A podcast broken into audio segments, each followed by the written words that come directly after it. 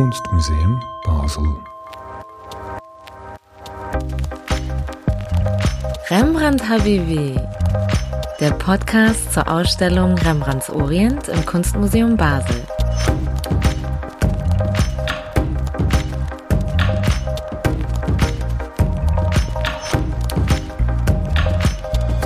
Von und mit mir, Amina Aziz. Grüezi alaikum und herzlich willkommen zur ersten Folge Rembrandt Habibi. Es wird fünf Folgen von diesem Podcast geben und es geht um einiges. Viele spannende Themen kommen hier zusammen. Wir sprechen selbstverständlich über Rembrandt und die Zeit, in der er gelebt hat. Und die ist ja maßgeblich geprägt gewesen vom Kolonialismus. Also Kolonialismus war ja nicht nur irgendwie ein Zeitalter in der Geschichte der Menschheit, sondern ein Herrschaftssystem, System, auf dem Europa seinen Wohlstand aufgebaut hat und ein System, das bis heute seine Auswirkungen zeigt. Das sind die Anknüpfungspunkte, die mich interessieren. Zentrale Fragen nach Exotisierung, die Frage nach Restitutionen, also der Rückgabe von Raubkunst an Herkunftsländer. Es geht auch um die Zukunft von Museen. Wie können die gestaltet werden als Orte, in denen man aktiv ist und seine Gedanken austauscht? Wir kennen das ja alle, wenn wir ehrlich sind, da huscht man vielleicht mal schnell durch eine Ausstellung, insbesondere wenn sie historisch weit weg ist von uns. Das ließe sich doch aber eigentlich vermeiden, oder? Bevor wir richtig loslegen, möchte ich mich natürlich noch vorstellen und den Podcast auch in den Kontext betten, in dem er stattfindet. Und das mache ich im folgenden Vorwort.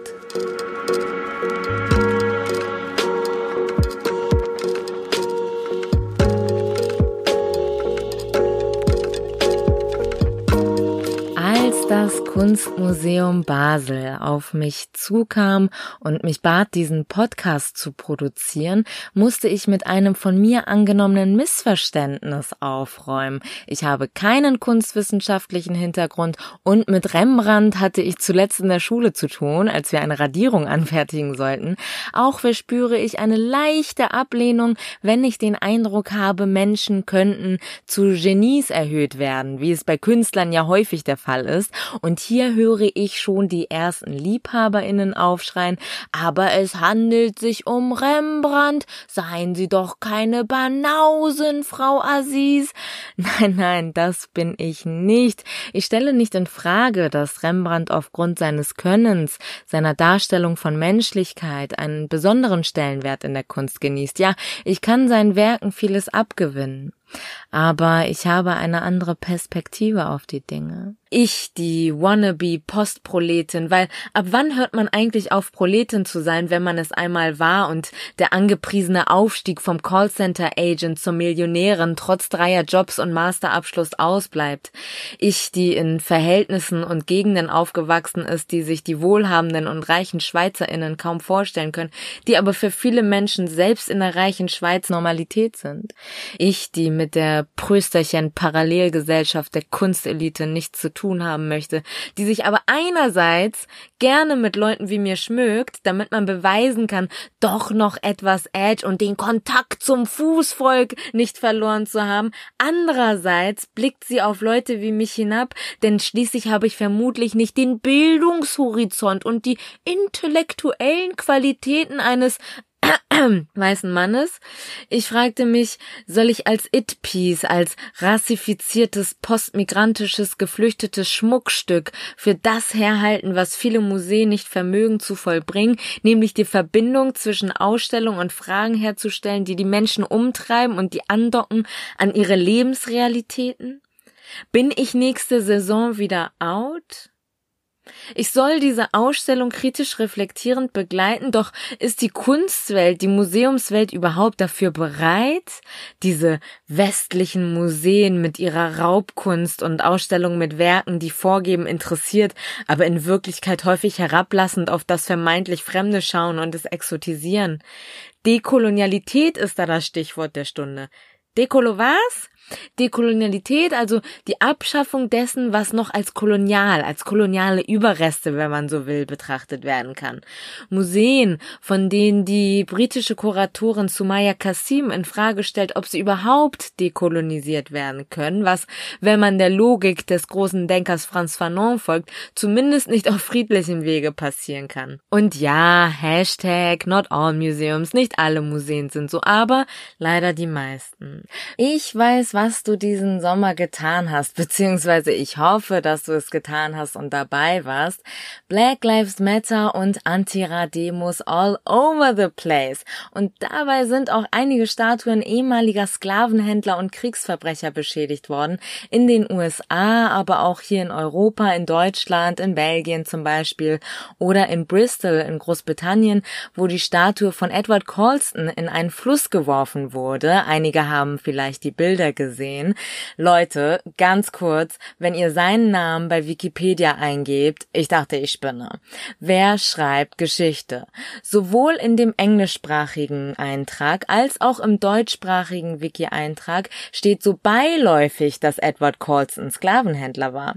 Im deutschen Wiki-Eintrag steht zum Zeitpunkt der Aufnahme dieses Podcasts Edward Colston war britischer Unternehmer, Sklavenhändler und Politiker. Random Sklavenhändler, das hat man halt damals so gemacht, bissel Politik, bissel Menschenhandel, ja why not, gell? Im englischsprachigen Wiki-Eintrag steht, ich muss das kurz ausführen, sorry, wenn wir schon über Dekolonialität sprechen, da steht, He was an English merchant, philanthropist and Tory member of parliament who was involved in the Atlantic slave trade. Zitat Ende. Ein Philanthrop, also wortwörtlich ein Menschenfreund. Lass das mal sacken. Und vielleicht ändert das ja wer.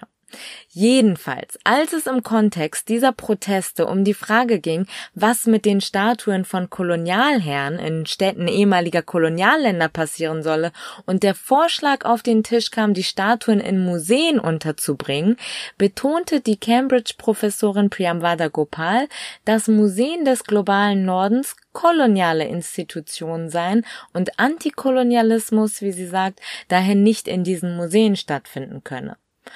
Und ernsthaft, wer braucht diese Statuen von Menschenhändlern, Sklavenhändlern? Lieber an diejenigen erinnern, die gegen Unrechtssysteme gekämpft haben. Die Frage, die sich aber stellt, ist, ist Dekolonialität nur ein Buzzword wie Diversität oder Antirassismus, gerade nur in Mode? Schließlich hat auch Fanon über ganz andere Verhältnisse gesprochen. Auch wenn an anderer Stelle über die Verwendung des Begriffs dekolonisieren im Kontext der Ausstellung von Museen diskutiert werden kann, so zeigt der Begriff doch koloniale Kontinuitäten auf. Warum ich all das anspreche? Na, seien Sie doch keine Banausen, ich bitte Sie. Schließlich wollen wir über Rembrandt, seine Werke in der Ausstellung und die Zeit, in der er gelebt hat, sprechen. Noch heute sind viele NiederländerInnen ganz stolz auf ihr goldenes Zeitalter, in dem sie gemordet und geraubt haben, wovon auch die Künste und KünstlerInnen damals profitiert haben. Die Deutschen und die SchweizerInnen können sich übrigens auch ruhig angesprochen fühlen. Ja, ja, ich weiß, die einen hatten nur ganz wenige Kolonien und die anderen ja gar keine. Verwickelt war die Schweiz trotzdem in Kolonialverbrechen, aber dazu kommen wir noch. Wenn wir über Rembrandt sprechen, müssen wir über die Zeit sprechen, in der er gelebt hat. Wir müssen sein Werk in den historischen Kontext betten, um dann auch fragen zu können, was hat das mit uns zu tun? Ich spreche in diesem Podcast in fünf Folgen mit Expertinnen über Orientalismus, Kolonialismus, Dekolonialität. Da werden dann diese Begriffe auch erläutert. Die sind ja teilweise auch etwas überwältigend. Wir sprechen über gesellschaftspolitisch relevante Fragen und Ideen für die Zukunft. Ausgehend von der Ausstellung Rembrandts Orient ist dieser Podcast der Versuch einer entschleunigten Debatte mit Tempo, mit der Möglichkeit Möglichkeit, an Gedanken und Thesen anzudocken, zum Nachdenken und Reflektieren anzuregen.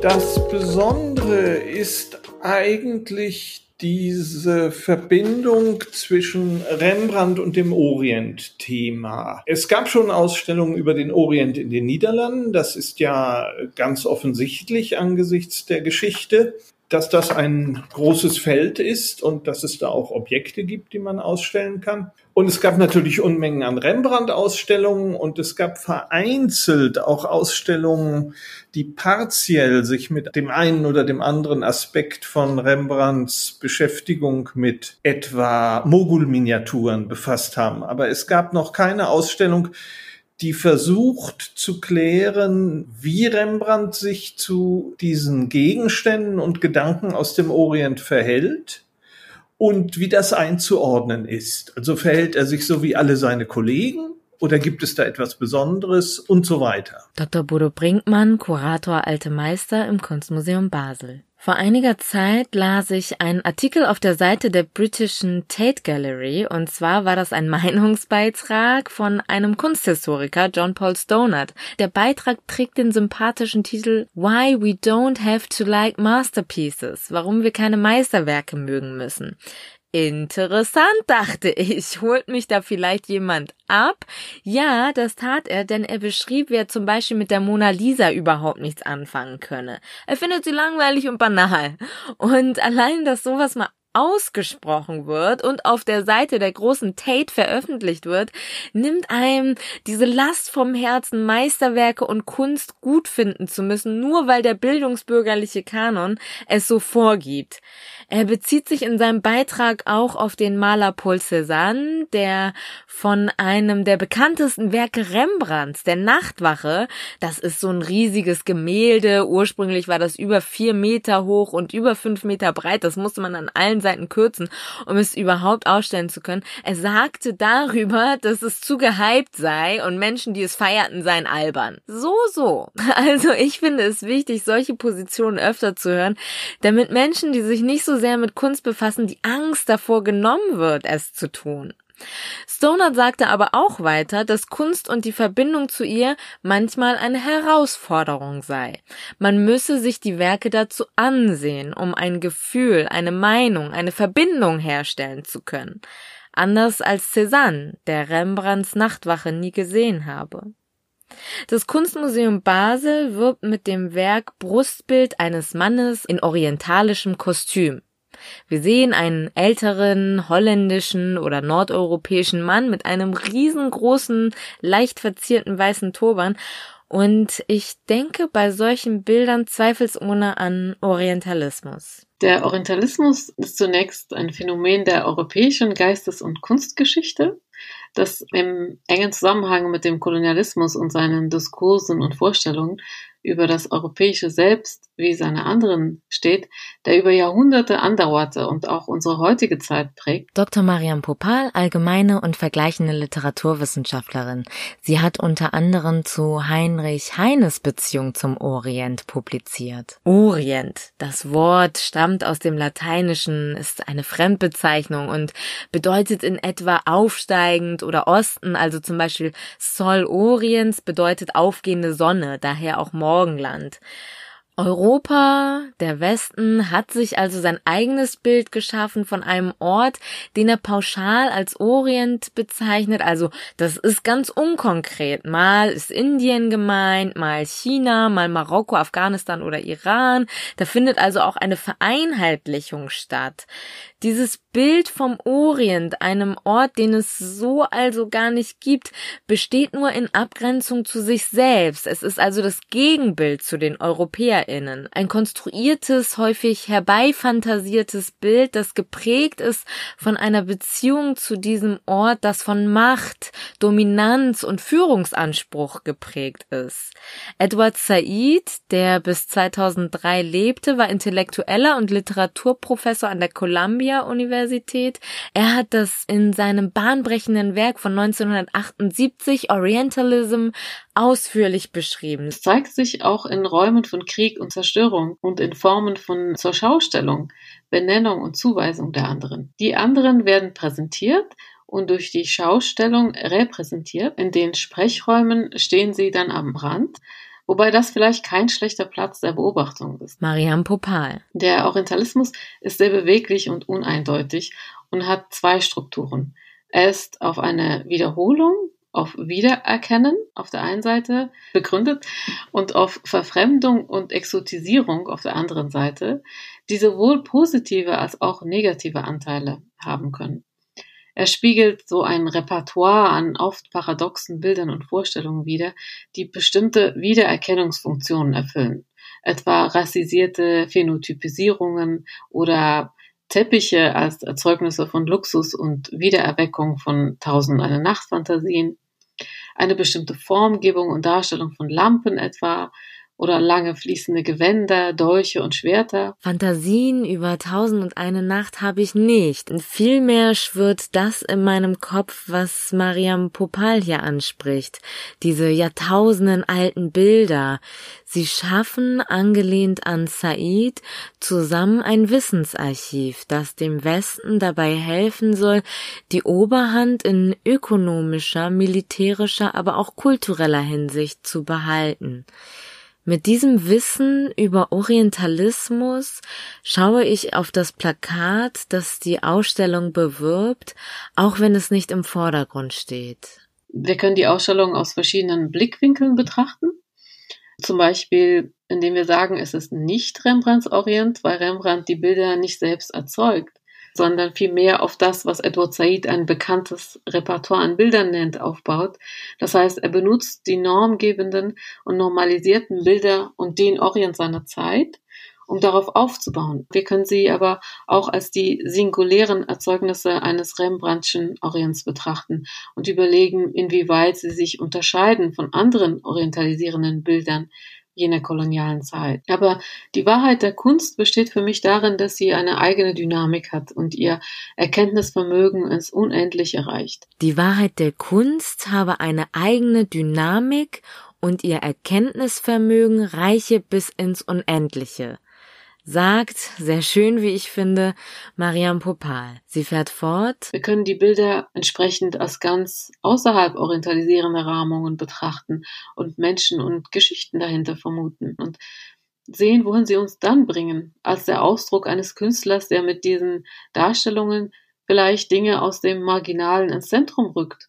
Bilder, die in die Augen der Betrachter zurückblicken und vielleicht etwas in ihnen bewegen, sie verunsichern oder ihnen Zuversicht geben, je nachdem, wer wir als die Betrachtenden sind. Was bewegt Rembrandt oder dieser Mann mit dem Turban bei dir? Wenn kritisch über den Kolonialismus, Orientalismus und Versklavung gesprochen wird, was wird dabei erzeugt und präsentiert und was dabei eben unsichtbar gemacht?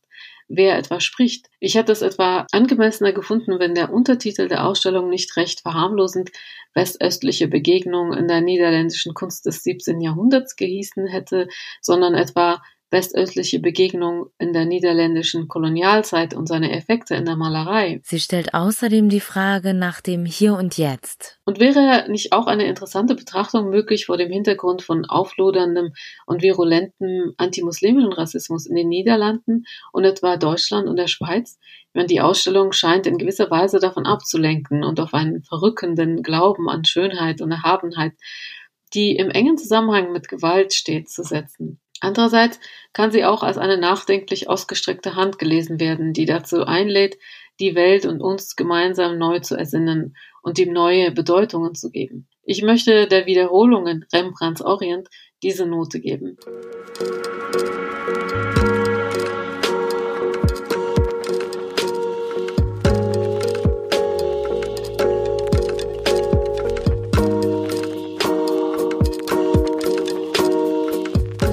Ich schaue auf das Plakat und denke an Menschen, die ich kenne, die Turbane oder turbanähnliche Kopfbedeckungen tragen. Ich will gar nicht lange auf die Geschichte von Turban eingehen, aber mir kommt so vieles in den Sinn, wenn ich sie sehe. Auch ihre lange Geschichte. Der erste gefundene Turban wird zurückdatiert auf über 2300 Jahre vor Christus, also weit vor den sogenannten abrahamitischen Religionen. Könige oder Fürsten haben ihn getragen. In der Geschichte hatten Turbane durchaus durchaus politische Funktionen. Bevölkerungsgruppen im 8. Jahrhundert in Ägypten und Syrien etwa ließen sich durch verschiedene Farben der Turbane unterscheiden. In Indien im 16. Jahrhundert war der Turban ein Statussymbol und das hinduistische Kastensystem verbot es Menschen aus den unteren Kassen einen Turban zu tragen. Muhammad Aurangzeb, der zur selben Zeit lebte wie Rembrandt und einer der Söhne des Erbauers des Taj Mahal in Indien, Shah Jahan war, war im 17. Jahrhundert Herrscher im Mogulenreich und verbot allen, die keine Musliminnen waren, das Tragen des Turbans. Auch Rembrandt hat, wie Bodo Brinkmann erwähnte, Mogulen gezeichnet, zum Beispiel auch Shah Jahan. Noch heute haben in verschiedenen Kulturen diese schönen, aufwendig oder schlicht gewickelten Stoffe teils religiöse Bedeutung oder es lässt sich ein Status daraus ableiten, wie zum Beispiel bei den Sikhs oder in Westafrika kann man manchmal daran ablesen, ob eine Frau verheiratet ist oder nicht. Und es gibt viele Namen für die verschiedensten Formen von Turban. In Südafrika und Namibia, ehemaligen Kolonien der Niederlande, Rembrandts Heimat, wird die Kopfbedeckung auf Afrikaans, der kolonial geprägten Sprache Dök genannt. Dök bedeutet Tuch und wenn man das Wort in einer Suchmaschine eingibt, erscheinen auch Putzlappen, was nicht unbedingt sehr königlich oder fürstlich ist. Diese Suchergebnisse erscheinen, weil das Wort in den Niederlanden eben auch noch eine andere Bedeutung hat als Kopfschmuck. 2016 kam es zum sogenannten Dökgate, nachdem der südafrikanische Nachrichtensender ENCA ein Video entfernte, in dem eine Reporterin diese Kopfbedeckung trug. Das war auf Twitter unter dem Hashtag Hashtag Respect the Dirk zu verfolgen. Der Fernsehsender findet den Dirk unangemessen und viele Frauen protestierten dagegen und posteten Fotos von sich und ihren Dirks.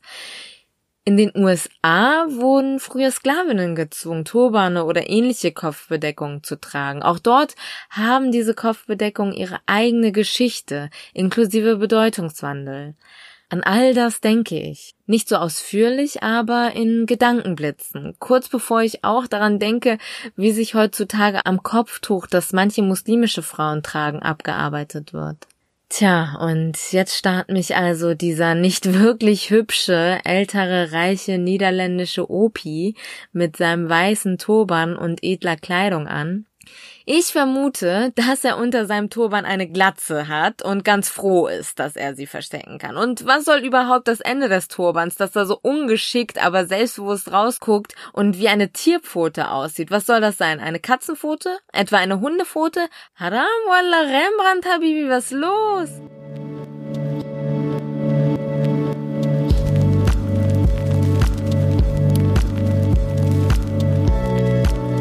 Folge 2 von Rembrandt Habibi dreht sich alles um das, was einige noch goldenes Zeitalter nennen, die Zeit, in der Rembrandt lebte. Und Rembrandt selbst führte ein sehr turbulentes Leben. Ich weiß nicht, ob es für Reality-TV gereicht hätte, aber vermutlich schon. Es war aufregender auf jeden Fall als das.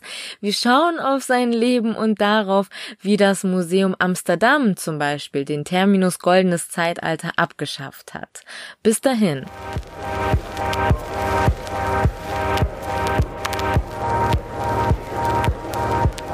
Rembrandt HBB. Konzept, Redaktion, Produktion, Moderation Amina Aziz. Idee Christine Müller-Stalder.